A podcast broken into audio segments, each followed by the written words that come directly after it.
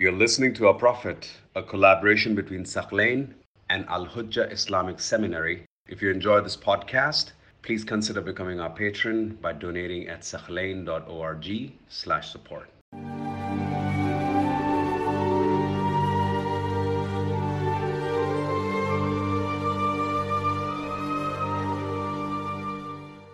Previously, we examined a brief biography of Aisha, the wife of the Prophet.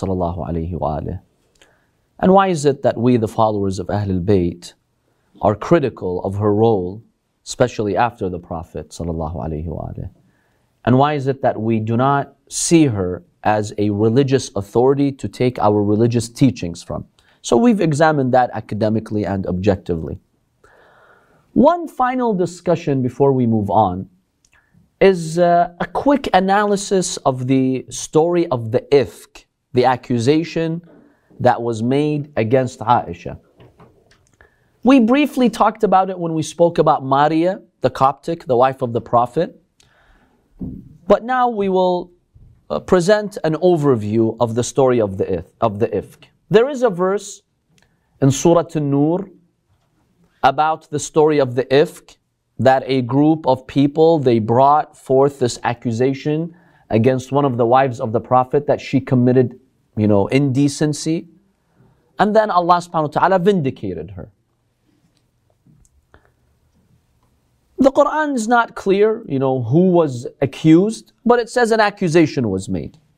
Now what's the mainstream story in Sunni sources?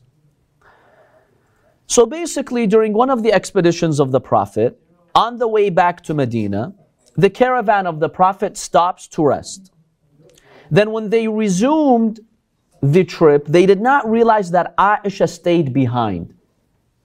Aisha was basically looking for something. So she stayed behind, and then later some companions came to get her. And so the Prophet arrives Medina without Aisha. So those companions brought her. Some hypocrites accused Aisha of committing indecency with these companions. Bukhari's version narrates the first person from her. She's speaking the story. She said, I stayed behind because my necklace got lost. So I went back looking for it. Now, when uh, I went back looking for it, the caravan left me. They didn't realize that I wasn't with them. So, long story, she finds it. Some companions help her. They go back to Medina. She stay, she says, for a month after the accusation, the Prophet was dry with her. Who's saying this? Aisha. In which source? Bukhari. She says the Prophet was super dry with me. She goes to her parents. The Prophet consults Imam Ali and Osama, the son of Zayd, Osama ibn Zayd. She says the Prophet consults them, should he divorce me or not? So the Prophet considered the idea of divorcing Aisha because of the accusation. Zayd said she's no, she's good and she's innocent. Imam Ali alayhi salam, according to Aisha's claim in Bukhari, he said, Allah hasn't restricted you to only her. You can marry another woman. So what? What's the big deal? But I recommend you ask her servant Burayra. Aisha had a female servant maid called Burayra. Imam Ali told the Prophet, according to the version of Bukhari, ask Burayra. She's a truthful lady. She'll tell you whether Aisha is innocent or not. The Prophet asked Burayra. Burayra said, yeah, Aisha is innocent. Later, the Prophet tells Aisha, look, if you're innocent, Allah is going to vindicate you. And if you sinned, meaning you committed the adultery, God will forgive you if you really seek His forgiveness. Then Aisha said, finally, the relief came when Allah revealed this verse in Surah An-Nur, declaring that I am innocent. This is the mainstream version according to Sunni sources in Bukhari specifically. Today, Ahl Sunnah, they have made a huge virtue for Aisha from this story. See how Allah came to her defense? She's such a great wife of the Prophet. من فوق سبع سماوات above the seven heavens God vindicated her So they consider this as a huge virtue for Aisha. Quick observations. The story that Bukhari narrates, does it hold logically, academically, or no? Number one, if you go by Bukhari's version, Bukhari's version indicates the Prophet actually doubted what she did. And she said, For a whole month he was dry with me. He didn't know should he divorce me, should he not? Did I do it? Did I not? Am I innocent? Am I not? Is the rumor possible or not? He even in- changed the way he dealt with Aisha and he even ignored her. Why is this problematic? You could say, well, the Prophet is a human, he can doubt her. Well, look at verse 12 of Surah An-Nur. لولا إذ سمعتموه ظن المؤمنون والمؤمنات بأنفسهم خيرا وقالوا هذا إفك مبين. The Quran rebukes even the believers that when you hear this rumor, how is it that you can accept this rumor? It's not possible. Quran rebukes the believers for being suspicious of that accused lady. How can the Prophet be suspicious when the Quran is rebuking the believers?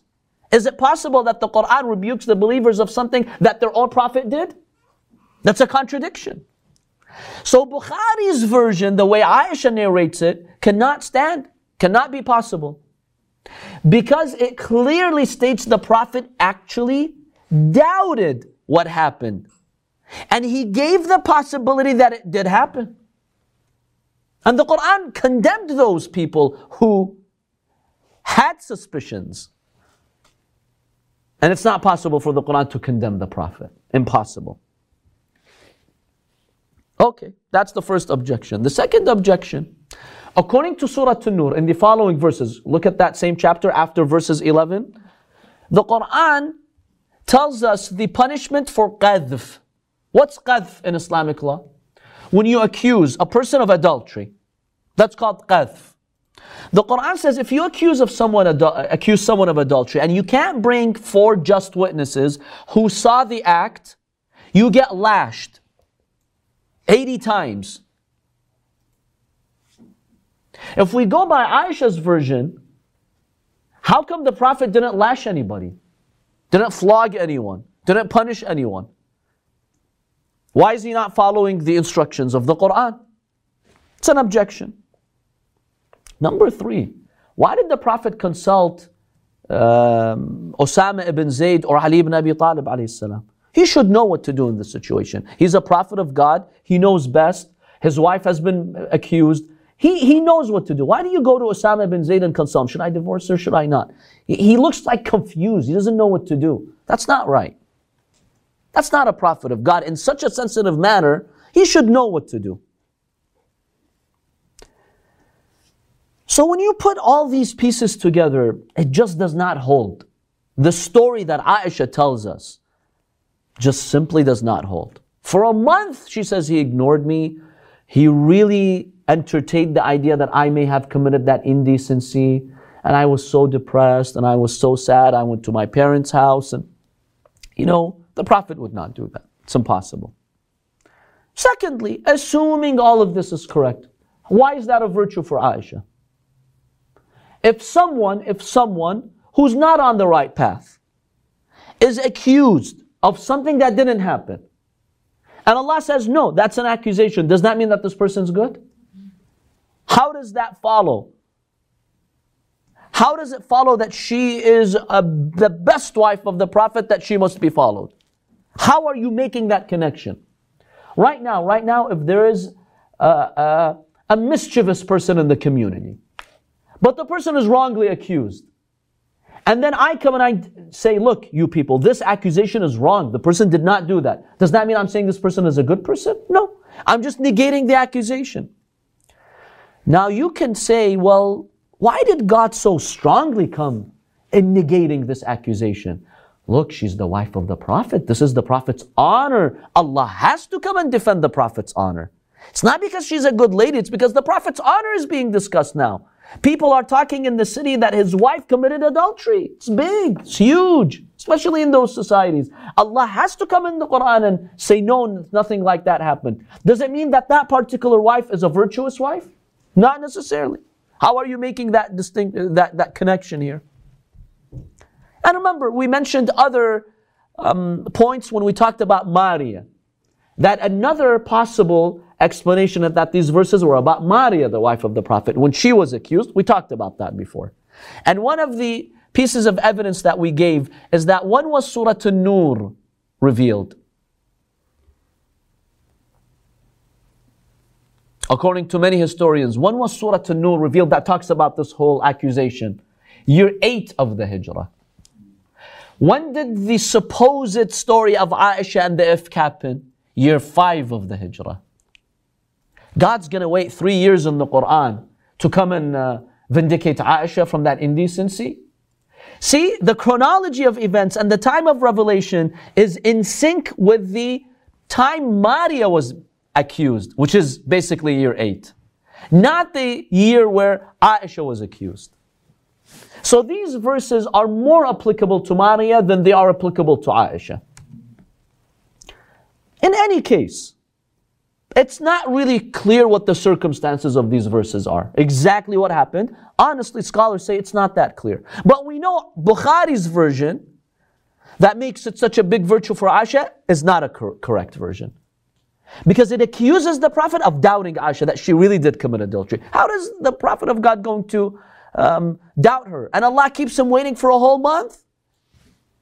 Would you do that to your Prophet? His wife is accused and you keep him hanging for 30 days with all these rumors? Very, very unlikely.